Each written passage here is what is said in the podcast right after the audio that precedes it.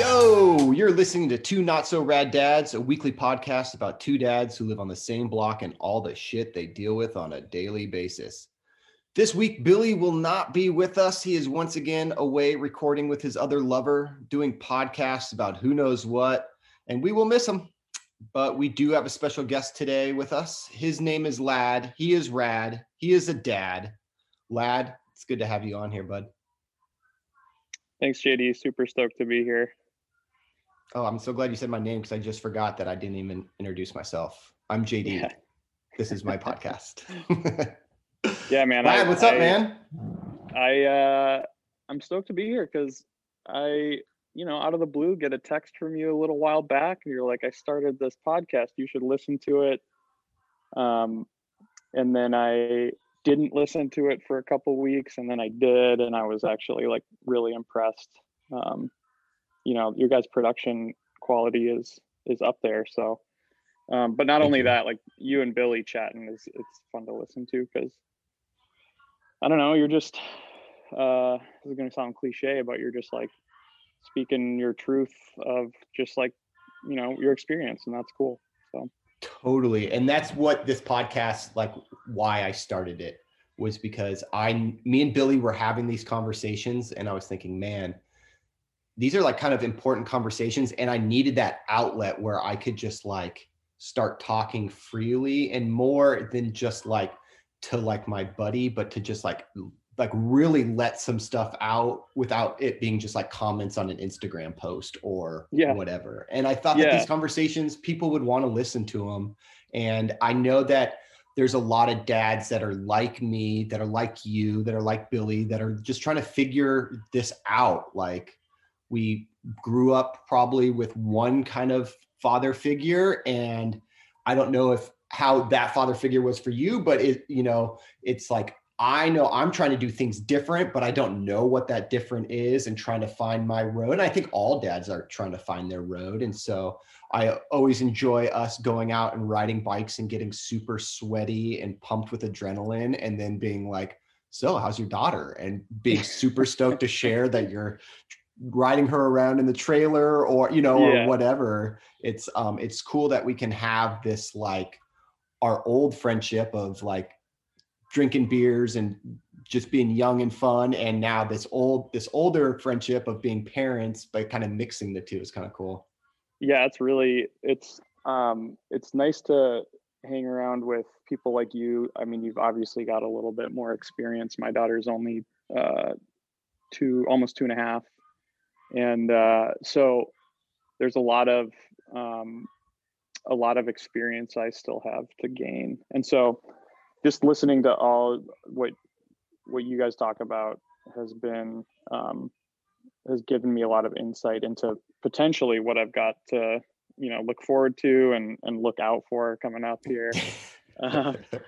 But all in all, I mean, I'm super excited for the journey that is parenthood. It's crazy, man. It's like you cannot describe it to people before you're a parent, or like you can't even pretend to understand like what it's like until you actually have a, infant and toddler to take care of. It's a lot of work. Yeah. And maybe let's go back and maybe let's just talk about like, who is Lad? What do you do? And give us a little brief background on who you are before we get started. I am Lad Arendelle. Also known as Rad Lad on Instagram. I grew up in Minneapolis and born in Southern California, grew up in Minneapolis, went to college in Montana.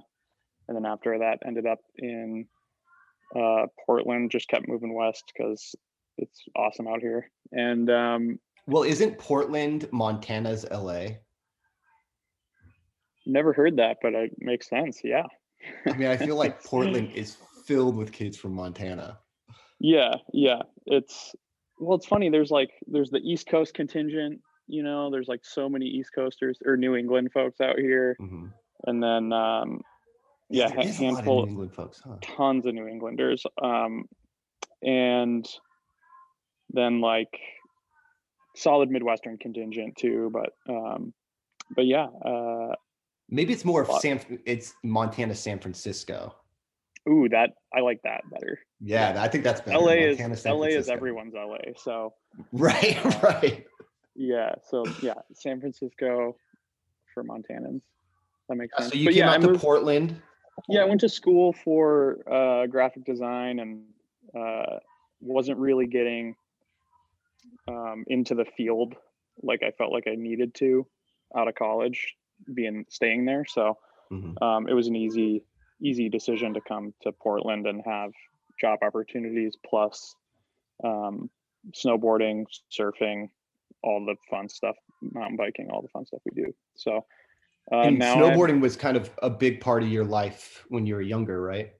Yeah, I would say it was like my number one passion was just snowboarding as much as humanly possible. Rad. Pretending that I could be, a professional someday was a fun delusion perhaps. How close were you to that? Maybe got some what do they call it? A little bit of flow. Some free gear here and there, but I'm not competitive enough, I think, to where I would have needed to push myself beyond my comfort level into just getting way better or something, or just right. I don't know. However to say that, I think I would have needed to work harder at it to be a professional, and but that didn't sound fun to me.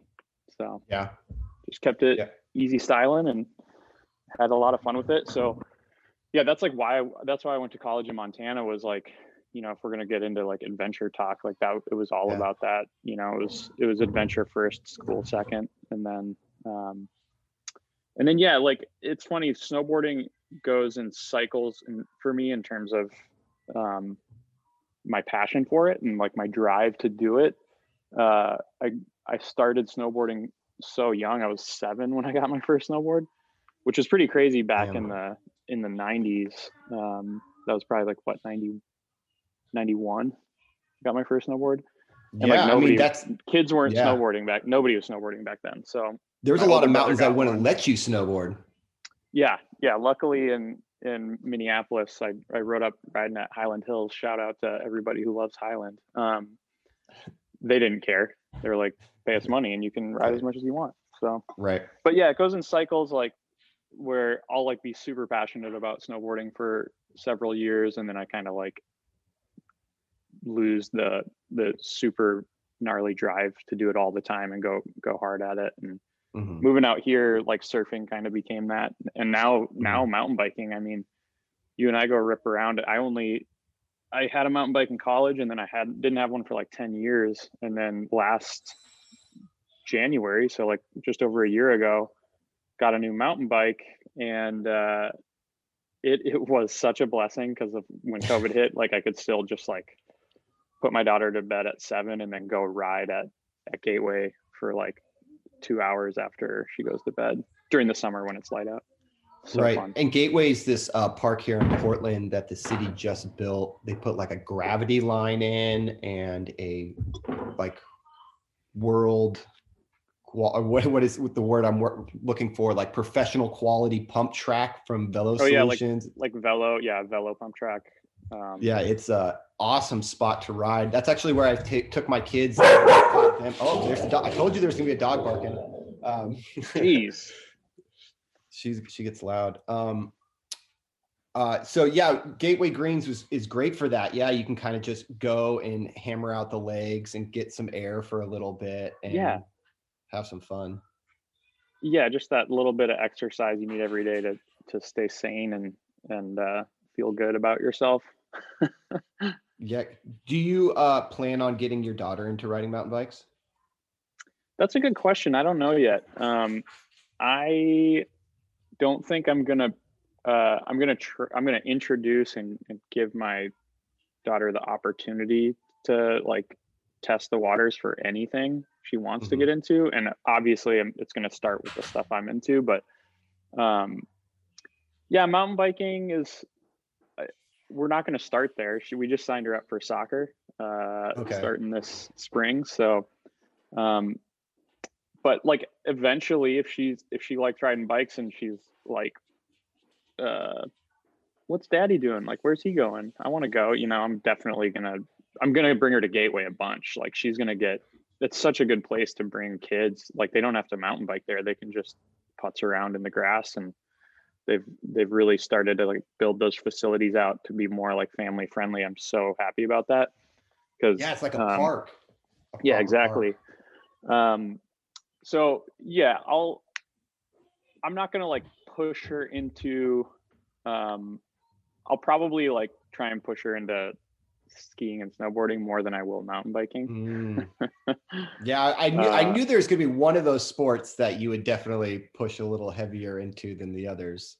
Yeah. But they're such expensive sports. I'm not going to like, I know I'm not going to force those things. We'll just see what she's into. Yeah. I hope that works. We'll see. I'm totally different. I'm like, I want to ride bikes all the time. So I'm going to make sure my kids want to ride bikes all the time so that I always have that excuse that we can go ride bikes, you know, like, yeah, that would be nice. If the kids weren't into it, my chances of riding bikes are a lot smaller because I can't just leave the kids at home and go ride all the time. So I'm like, all right, I'm going to get you guys into it, and I'm going to get you fast so that I get to ride fast more often. This is going to be great. And then, that's exactly my scheme for the skiing and snowboarding thing is if I don't get my wife's not super into skiing, but she comes up occasionally. If I don't get the kids into it, like I'm going to only be able to go, you know, a couple times a year, and that's not enough for this guy. Yeah. So, man, I wanted to tell you, I was riding Lumberyard yesterday, the indoor bike park here. I got the kids started. Yeah. And I was like, I'm going to start riding some BMX to help with my mountain bike handling.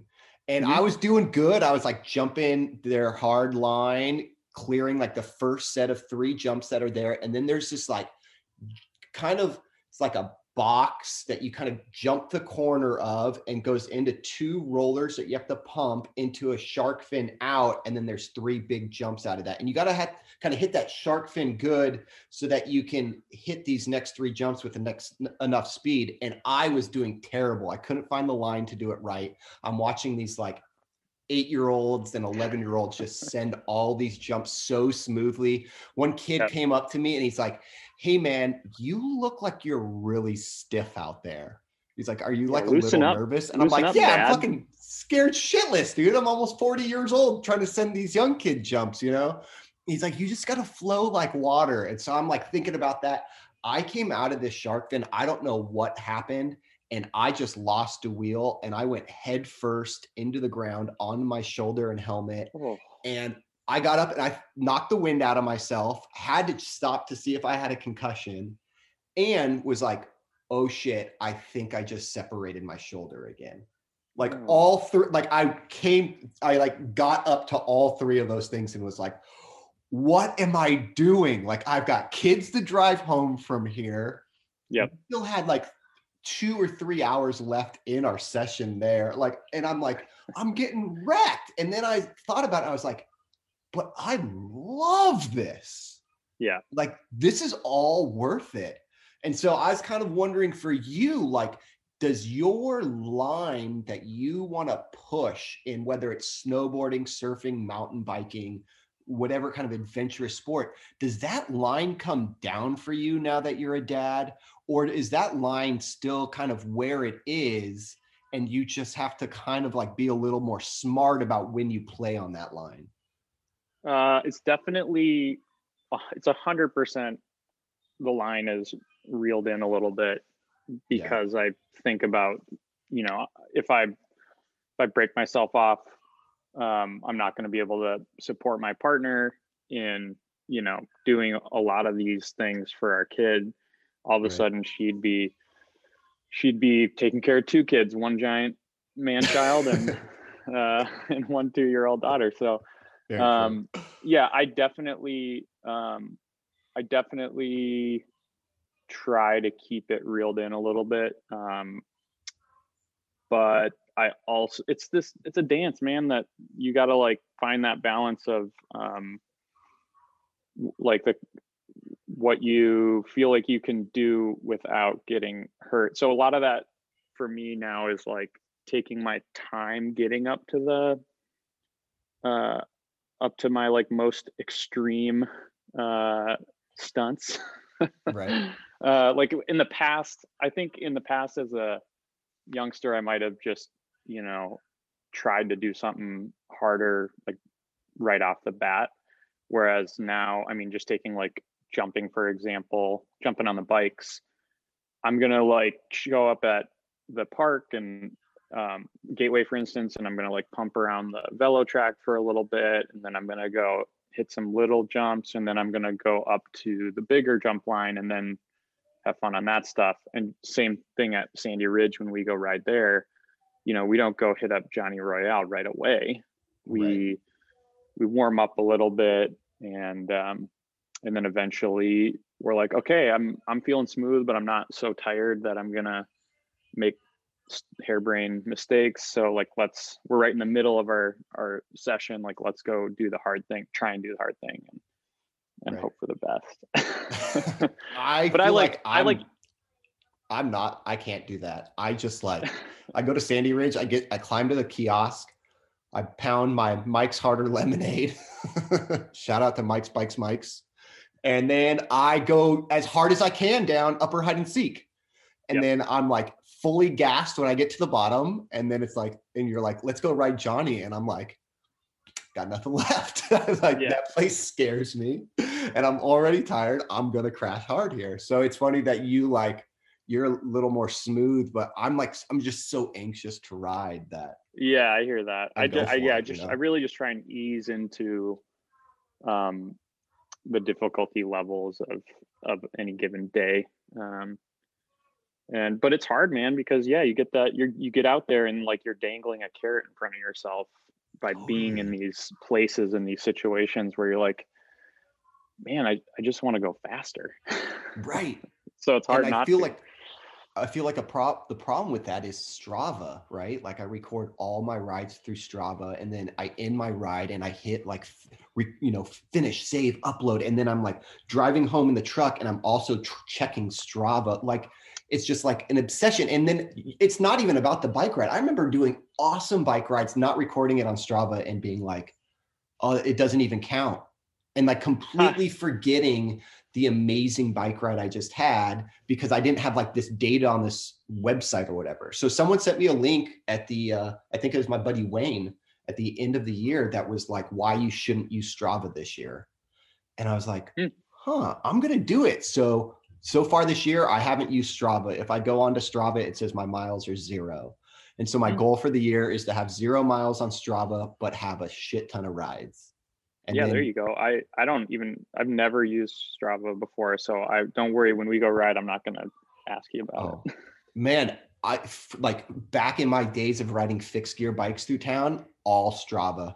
When I crashed super hard and separated my shoulder, it's because of Strava. Like Strava has always been like, because I could race myself and I'm like racing everyone else. And I think I just wanted to race, but never had like someone that was like, hey, come race with us.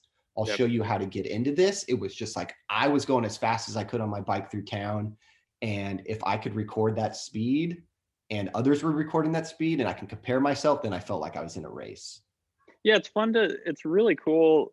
That is a cool feature of a lot of the new, a lot of the apps that we deal with every day is this gamification of everyday life and you know, adding this level of, competition with yourself but it's like motivating, right? That's the cool part about it for me. I don't know if it's, there's like, you got to find that balance that of like, what's too much, what's too little. That's like kind of my, philosophy for life is like trying to find the balance in everything. And like the old idiom, you know, too much of a good thing, whatever that idiom is, I don't remember. You don't want too much of a good thing. that goes the same with Strava, you know, like totally. It's great, but if you get too into it, it'll put you over an edge or past your line or whatever and separate a shoulder. So you got right. Or it's like riding with your buddy and your buddy wants to stop. And I'm like, oh, I don't want to stop. This is going to destroy my time today. And it's like, no, let's stop with your buddy. Maybe he needs help. Maybe he just wants a break. Maybe it's like a good view that you're going to pass right by. Who knows? You would never see otherwise. Yeah. Yeah. Like we are doing this to be out with our friends and to be out in this thing. Why am I trying to race through it as fast as I can and miss all of it? Yeah. You know, slow down a little for sure. Good idea. And like have that memory for yourself. It reminds me of this theory I read in art school, Susan Sontag on photography, and she talked about how people taking traveling photos can really ruin your trip. Like when you put all of your dependence on memory in the photograph as opposed to the actual memory itself, then you're missing all this. Like, you know, you're like behind a camera the whole time on your trip. Oh, got to photograph this, got to photograph this. Yeah, totally. Not really enjoying your trip, right? So if I'm like racing down the hill, like, oh, got to get this on Strava. Oh, hope this is on, like, then I'm like, not even. Yeah, like the data's going on to the memory data is going onto a literal hard drive and not into your, you know, brain hard drive. So that makes a lot of sense to me that that's the case. But yeah, I'm stoked that you're going to reel it in a little on Strava and try and just take whatever, like get in the moment a little more. It's always a good thing. I think that's like my favorite part about all these extreme sports that we do is that they it was cool that you're crushing a Mountain Dew while you said that. That was really awesome. Yeah, I mean, I wish. Just pounding coffee, the adult Mountain Dew. Oh, yeah. But yeah, that's what's my favorite part about surfing by far. And you get the same thing, snowboarding and mountain biking, but the whole like idea that you don't have to, you don't think about anything else, but just like that thing you're doing right then. Mm-hmm. Surfing, it's like, you're just sitting, watching the ocean, trying to figure out like where to be and what is that wave rideable? Should I be over there? Can I get that? And you're not thinking about anything else. And same with mountain biking. I mean, when you're like ripping down a run, you better be thinking about just what's right in front of you and not, you know, what you're supposed to be doing that evening or what you should have been doing the day before. It's really great to, they help get you in the moment. And I really like that. They also help get you out of moments. Yeah. Out of like, they help like you focus on right then and there and like release the focus of, you know, any sort of like anxiety type shit you're dealing with in life. Right. You can't think about that stuff when you're going 40 down rocks. Yeah. There's some weeks where I'm having like a really tough week, whether it's like with parenting or just like life stresses in general. And I'm like, Erica, I need to go for a ride. And she's like, yes, you do. Take the dog with you. And like, she can sense it. And then I'll go and I'll like ride hard and I'll come home and I'll be exhausted that day, but I'll be in such a better mood the following days. Mm-hmm. She realizes like how important it is for me to get out. Do you find that you get all the opportunities you want to get out, or the reason I'm asking this is when we first had kids, I didn't get to ride bikes at all. Like I felt that it was too much of a burden to leave all of that on Erica. Like I knew that there was a lot of work to be done. And so for the first 2 or 3 years, there was like really no riding. And then, I mean, there's a few small rides in there, but, it wasn't until the last couple of years that I figured out how to balance it and we figured out how to do it. And so I'm just kind of curious, like, do you and your partner have a system that works for you? How did you figure out that system? Like, you know?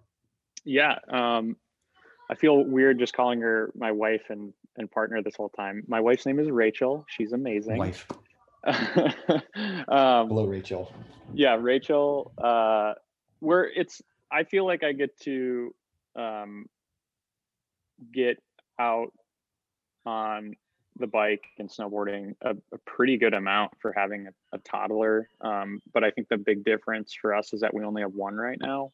And that's probably one of the main differences between us and what you were talking about. I mean, I think about it all the time where I'm like, oh man, if we have a second kid, I am screwed.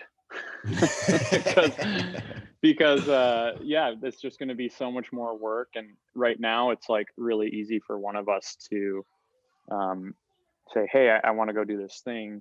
Can I rely on you to take care of our kid for the next 4 hours, and vice versa? And it's really great and not a big deal. So as long as I give enough kind of warning, and it's never like a, hey, I'm going to go do this. It's always like a conversation with Rachel, like, hey, I'm thinking about maybe going riding with JD on Saturday, or my buddy Tyler wants to snowboard on Sunday. Like, how does that sound to you? What are you thinking about for this weekend? And so it's been pretty good. I feel like I do something hopefully once a week, but once every other week for sure. And then in the summer, like I was talking about at the beginning of this, the fact that I live so close to Gateway Green has just been like a life changer, because of in the summer when it's so light out, our daughter goes to sleep so early that any day I wanted to go, I would just leave the house as soon as she was in bed, unless Rachel was like going out with her friends, but it was COVID, so nobody was going out with anybody. Right. And you can hook up your baby monitor to your phone and you could put it right on your handlebars, so you could still go ride and just watch her the whole time. Yeah, I'll get that hooked up for this summer. Yeah. Can't wait to check in. I think while I'm midair. Yeah. How are you? Now that I got that pass to Lumberyard, I think like that's going to be my gateway. Like I'm taking the kids there so often because it gives them a place to go just run around, and there's so many good riders to push them there that there's this one kid that is like 11 years old and is like ranked in the state for riding BMX, and my youngest son just started talking to him and was like, hey, hi. Probably just bugging the hell out of him. But this 11-year-old just like drags Nico all over the park now and is super rad. And this kid sends it and Nico's watching that. And so Nico's trying to send it more, and he's like trying to do all these things that this other kid's doing. And it's like, wow, that's like, he's like, he might get that at Gateway, but not as much, it's like, it's not as rich with like the same, like if you're going there often, the same kids. And so I'm like excited for that, but then I'm like, oh, crashing on dirt's so much easier too. I'm gonna have to find that balance. Like when I take them to Lumberyard, when I take them to Gateway, when Dad gets to go alone, it's like, oh man, we're in for it.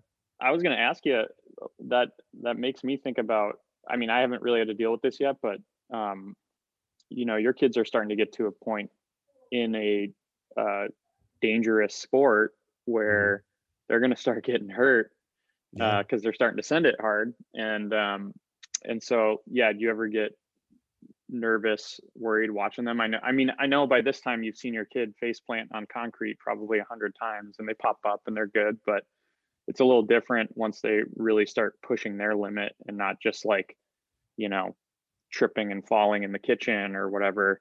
Right. And so, how have you handled them eating shit? It's pretty funny you ask. The other day, and I might have brought this up on another podcast or another episode, but the other day I'm driving in the car and I turn down the stereo and I go, Xander, what is your biggest fear on the blue line? Like, why won't you send some of those jumps a little bit higher? And he's like, well, I'm afraid I'm going to crash and break my arm. And I go, oh, I was like, did you know that when you break your arm, you really don't feel much pain because there's so much adrenaline running through your body that the idea of breaking your arm hurts way more than actually breaking your arm. So I go, so you don't really have much to be afraid of because it's really not going to hurt. Like you thinking about it hurting is going to be more. So don't let that limit your change or limit your possibilities. Like go for it. You're like, here, let me just break your arm quick. You'll see it won't hurt that bad. As soon as the adrenaline kicks in, you'll thank me. No, that's not quite what I'm saying, but I know they're going to get hurt. And up to this point in life, they've gotten hurt way more just being kids and running around than they have from riding bikes. I mean, both kids I have in full face helmets. When we ride mountain bikes, Xander wears a chest protector with a neck collar and shoulder pads. He's got knee pads on and pants and a jersey and gloves. I mean, that kid could run into a tree and it'll probably be fine. Nico's the same way. Now that we're at Lumberyard, Xander doesn't want to ride with elbow pads and he's like a little padless. And I don't know why, but I'm okay with that because it's like the most painful place to crash is Lumberyard. Is that like because the cool kids aren't wearing any pads? Is that why he like doesn't want to wear pads? That's so dumb. But when he's out on the trail, everyone's decked out in gear, so he wants to be decked out in gear too. Yeah, you know? Yeah. It's so funny, man. I remember not wanting to wear helmets and stuff. It's ridiculous. So I know that there's a possibility of them getting hurt, and I do everything I can to try to teach them how to do things correctly so that it doesn't happen. But I've always told Xander since the first time he got on a bike and he fell, I've been telling him crashing is what makes this fun. In any of these sports, that risk of crashing, of failing, is what makes them that much more fun, right? Because if everyone went out and threw 720s and landed them first try, it would just be a natural thing and it wouldn't be very fun to do. Yeah. But the fact that like throwing a 720 takes thousands of crashes before you land it is like the cool part about landing a 720. Yeah, you got to put that work in. Are you worried that Xander's going to hate you if he ever does break his arm? And then he's like, Dad, this does really hurt. You lied to me. I mean, I feel like no matter what, I've already done something that Xander's going to grow up and like disapprove of. In one way or another, whether it was like not letting him watch that one movie that one time that he held on to him for so long or what. So no, I'm not too worried. I think that I'm hoping that both of the kids will see the rewards in like having a parent who like encouraged them and pushed them to take risks as opposed to like always doing what was super safe. Because I feel like you have to take risks in life. You have to be adventurous. Like otherwise it's, I don't know, at least for me, I just feel like I wouldn't get much out of my life if I wasn't taking a ton of risks all the time. Yeah, for sure. For sure. Yeah. I'm like a mellow risk taker. I feel like kind of talking about it with just like hitting jumps and stuff earlier, but I just keep pushing my risk tolerance out a little bit as I'm getting into something. And so it's kind of the same for life stuff, you know, want to make a big purchase, like gonna start talking about it out loud to people for 3 months. And then like, you know, just, just like baby steps. What about Bob style, baby steps towards big risks, you know? Yeah, I mean, I feel like when you take a not super gnarly fast approach to them, but that's just my style, you know. Totally, I feel like I've gotten to a point in riding mountain bikes that I want to get to the point where I can ride through Johnny Royale and hit like 3/4 of those jumps, right? And those are that's like a pretty big feat for where I am now. But I feel like I'm right at that point where I'm close to progressing to there, but I'm going to have to take a little bit more risk. Like I go riding with you and you're like, oh, I'm mellow risks. But then I see you send these jumps that I'm like, that's too big of a risk for me. You know? So it's there's so much that's involved in what is considered that risk. Like you're more comfortable in the air. And that's probably from sending big jump snowboarding that exactly. You know what it's like up there. I don't really know what it's like up there. I wrestled, so I was always on the ground. Yep. You know? Yeah. And so being up in the air, I'm like, whoa, this is a different feeling. So it's funny, like, you know, it's skills involved in all of that risk. And so that's why with the kids, it's like, let's work on skill. And like, then we can take these risks as we have the skills essentially to take them, you know? Yep. Yeah. It's, I'm really interested to see what it's like with our daughter once she starts like trying to do kind of skill-based activities. And I feel like she gets really easily frustrated already just with like anything around the house. She's like trying to put her, she can get dressed herself, but barely. She's like just gotten to that point where it's like, I'm like, go pick your clothes out because I'm still making your lunch for the day. So like, go find some clothes and start trying to put them on. And then she'll babble something at me that's like confirmation that she understood. Uh-huh. But then she'll like bring some clothes out and start trying to put her socks on, and she's having fun at first. And then immediately she's just like screaming like, ah, because she can't do it. Right. And doesn't want help. Oh my God. I can't wait to see if this carries through and is just part of her personality, but I'm pretty sure it is like ingrained in her that she is like, don't fucking help me. Okay. Mm-hmm. I've got this, even though it's like, all right. Okay. Yeah. I'll be hands off. It's cool. Just, I could help you a little bit and then you wouldn't be frustrated, but you know, if that's what you want, you can do it yourself until then you ask me for help later. It's fine. I mean, but that independence is great, but it's also, it's like a double-edged sword. I feel like I say that saying all the time, but it really is. Cause it's like when your kid first starts to walk, you're like so excited. You're like, yes, he's walking. And then once he starts to walk, you're like, oh my God, I'm in trouble. All those things that they told me to put away, like, now I've got to put them away. Yeah. And it's, you know, we had the second kid, and as soon as Nico started walking, I was just pushing him over. I was like, nope, not yet. We need 3 more weeks before you're doing this. You go back onto the floor. I'm going to strap you into your little baby carrier. Right. 3 more weeks in the baby swing. Sorry, bud. But yeah, it's that independent, like sometimes it's like, oh, this is so great that they're independent. And then other times it's like, oh, I wish you weren't so independent. Yeah. But you're going to have to you're going to have to deal with those frustrations either now or it's going to be other frustrations because they weren't independent later, you know, so might as well get them out of the way now. She's going to be a strong-willed person, I think. To my detriment or not, we'll see. Mm-hmm. Yeah. That's great. Well, Lad, do you got any plans for the summer? I know it's kind of COVID, but maybe there might be some freedom for us there. Are you doing any adventures this summer? We don't have anything firmly planned yet, but I've got hopes and dreams of, you know, going to the Midwest to see my family. Oh, cool. Maybe later in the summer.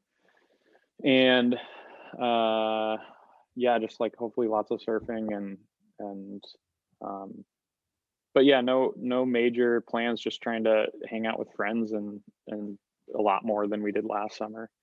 Yeah. And just hanging out inside a house perhaps. I mean, Rachel just got vaccinated, her second dose last weekend. So that's exciting since she works for the Portland Public Schools. Oh, okay. She's a teacher, right? She's a speech therapist. Speech therapist. Okay. Yeah. So she works in the schools, but she is not a teacher per se. Yeah. So she just like pulls kids out of class or goes into the classrooms and works on lisps, but larger speech disorders, all sorts of stuff. Yeah. I saw a speech therapist. You did? Yep. When I was a kid until I think 3rd or 4th grade. And Xander sees a speech therapist now. So yeah, it's super common. I mean, yeah, we're very grateful for them. yeah, both my nephews saw speech therapists. I wouldn't be surprised if Rachel is constantly working on our daughter in some way without me even realizing it. Yeah. So yeah, it's a great thing. She's doing good work there. It's tough, but yeah. So plans this summer, I don't know. I am really excited actually on the like taking kids on adventure topic that we're talking about. Like this summer, taking my daughter to the beach a ton, and kind of giving Rachel like full days of like, oh yeah, Alana and I are just going to go out to the beach and do whatever you, I don't care what you do today. Do whatever you want. Right. We're going to go to the beach and she's going to like love playing in the sand, and I'll maybe get a surf in if like one of my friends is willing to watch her for half an hour. Right. Shout out to all my friends who will potentially watch my kid on the beach sometime this summer. Right. Right. Love you all. There's a good camping spot going out to the coast off Highway 6. I think it's called John's Landing. And it's just right off the 6 freeway. Me and Craig, our mutual friend, we would go camping there when we were younger. And it was right on this creek, super fun. And so I've taken the kids there a couple times, just like Erica, it was like maybe during spring break or something like that. And Erica's like, the kids have no school this week. What are you doing? And I just was like, I'm going to go take them camping. And we had like half of the stuff that we needed to go camping, but we just did it anyways. And that was so much fun. We just kind of brought they don't care. Brought their balance bikes, brought them out there, set up a tent, stayed one night. And it was like the perfect little adventure for the kids, you know? Yeah. I'm really looking forward to that. Cause like the last two summers, she was just too little for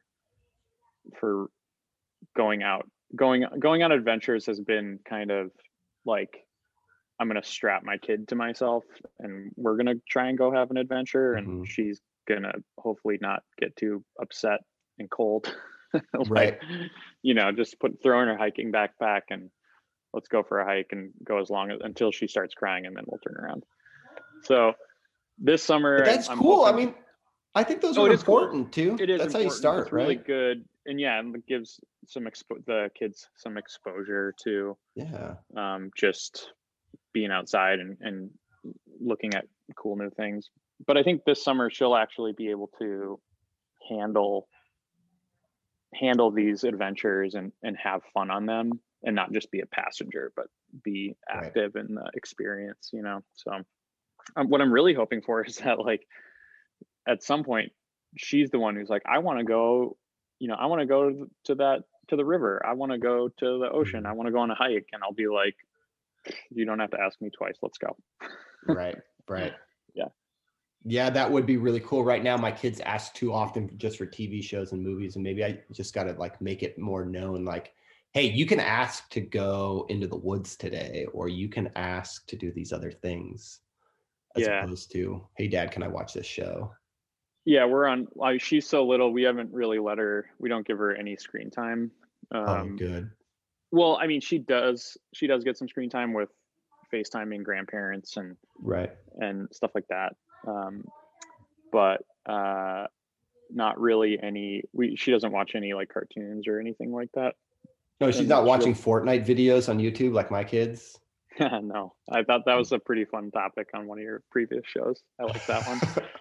I can't even imagine like how to deal with kids who are just obsessed with Fortnite.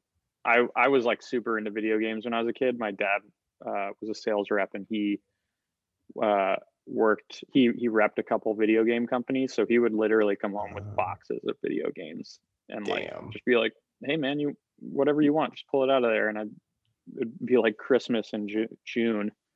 Yeah. I'd be like rifling through these Super Nintendo cartridges, picking out the ones that I was going to trade other kids at school for their stuff.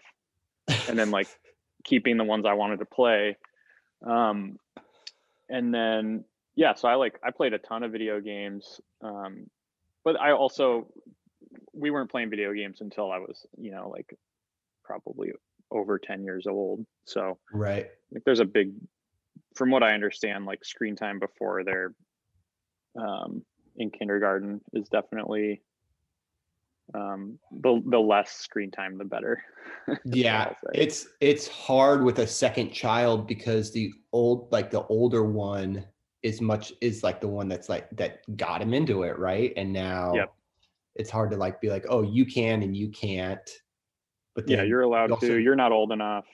Right. But then I don't want Xander to feel like he's like left out because all the other neighborhood kids are doing it, you know? Yeah. That's tough, man. That's really tough. I know a lot of, I mean, everybody uses screen entertainment to give themselves, all parents use screen entertainment to give themselves a little break from their kids. And it's really hard not to, because when she's upset, I could just give her my phone and she would be so happy, but try not to. Yeah. And then it's like, sorry, go ahead. I was just going to say, is it worth the fight? Like, is it worth the fight of me saying no to the screen right now? Or is it worth not worth it? And I just give in for this instance, and maybe down the road, I'll try not to, you know, it's always got to manage that one. Cause it's never like going out to a restaurant. Sometimes the easiest thing is just to give them the phone, and then they just sit still and they just do their thing. And you and your wife can have a meal and hang out and talk. And no one's running around the restaurant. Yeah. You know. Yeah, that's tough. But I'm not looking forward to that. We haven't been doing that because of COVID, you know, we haven't gone to any restaurants as a whole family. Right, right. And so that'll be a totally new experience whenever that starts happening in the near future, taking the family to Applebee's. Dude, do not do that. Do not do. Don't go to the bees. We would go to this one like Italian. They did like brick oven pizzas. They're called. Their name was Luca. They're on like I think 22nd and Fremont in Portland here, 24th, something like that. Anyways, our friends were servers there, and so they would always hook us up, and we'd always get good tables. And then once we had Xander, and we came in with the baby. They like sat us at this table that like in the very back corner. We're like, oh, this is kind of weird. And me and Erica all look around, and it was like a secluded room, and it was all kids, all babies, and like parents of babies. And we all looked at each other, and we just started cracking up. We're like, this is the new, you know, like now that we have kids, this is where we get sat. This is like how it's going to be different. Like, it's not going to be the same. And sounds like they're pros, man. They're like, they knew what they were doing. Yeah. They're like, put all the screaming people over here. Yeah. Yeah. Smart move. That reminds me of, what is it? Laurelwood on Sandy, Laurelwood Brewing. Oh yeah. They had like a whole section of their restaurant was just like the family zone, and there's like kids' toys like everywhere. But then recently, like a year ago, they turned that whole zone into an axe throwing area. So they're mixing it up a bit, changing their brand. No, it's still the family zone. Still the family zone. Just sign this waiver and you can throw axes at your kid. That's fine. Right. It's too good. Well, Lad, I really appreciate you coming on today. It's really good chatting with you, man. Yeah, likewise. I want to let you know that the dudes are heading to Bend June 24th through the 28th to ride mountain bikes. Maybe I do have big plans this summer. Yeah, we'll see. I would love to do that. And that's just I'll put it on my calendar now. I think that should be enough. That should be enough warning for the family. Yeah, you might have to get a bike that doesn't have a battery and a motor, though. Oh yeah, man, we didn't even talk about e-bikes. I'm such a overzealous fan of them, but I'll save you my e-bikes will save the world spiel. Dude, did you hear that they're trying to pass a bill that you can get 30% rebate off of your e-mountain bike that you buy? Like the government's trying to let you get back up to $1,500. Holy shit. I hope that's retroactive so I can cash in on that. It is not, I don't think it will be, but it's any commuter or mountain bike. There's no, like, it doesn't have to be like a commuting city bike. It can be a full-on downhill mountain e-bike. Good. That's what I use. I commute on my mountain bike, my e-mountain bike. So that makes sense to me. I'm glad they're doing that. Yeah, there's an article on Pink Bike. Go check it out. The comments are fucking bananas. People love to just run their mouths on comments. Lots of hating. I assume there's just tons of.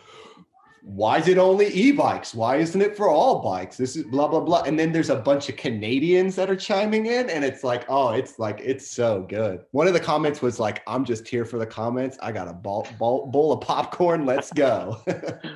Oh, my God. I love that. That's, entertainment in the comments for sure. Yeah. Lots of crashing on e-bikes, but I don't get it anymore. Dude, I love them. I thought my next bike purchase was going to be an e-bike, but then I discovered BMX. And so now I'm going to have to pick myself up a cheap BMX until I get my high-end e-bike. Much more affordable. That sounds great. Totally. As long as it's a bike, who cares? Right. All right, man. Well, hey, good chatting with you. I'm excited to go ride bikes with you soon. I'm very proud of you. I think you're a great dad, and I always enjoy our conversations. Likewise. I know you're a good dad, and I really appreciate you having me on. I'd love to do it again in the future when I can actually sit in a room with you and Billy. That would be really cool. I can't wait to meet that guy. He seems cool. Dude, let's do that for sure. We'd love to have you back. All right, awesome. Lad, you enjoy the rest of your day, and I'll chat with you soon, buddy. Peace. Bye. All right, you can sign off. I'm just going to do a little wrap up, and I might do my intro again, but you're good to go. Sorry, I stole your piece. Okay. I knew you, dude. I knew you. Dude, everyone gets to say peace. We all say peace. You ain't stealing it. You're part of it. Good. All right, man. Have a good day. Yeah, you too, buddy. Thanks. Later, Lad. All right. Well, it's great to have Lad on here. He's a pretty cool dude. We always have fun together. Just want to give you guys all a little reminder to leave us a review. Give us 5 stars. You can send us emails at 2NotSoRadDads@gmail.com. You can follow us on Instagram at 2NotSoRadDads. And we got 3 reviews since the last show. Super rad. MERS for president. Thank you. Adam, I got you your mountain bike show. So thank you. And we got a 3rd one. I do not know who it is. Showed up just today. But... super sweet. We look forward to getting more reviews from you guys and giving you more episodes. I'm going to go. This has been a great conversation, or great podcast. I'm stumbling all over my words, but I just want to say thank you to the listeners. And next week we will have Billy back, and it'll be so much smoother.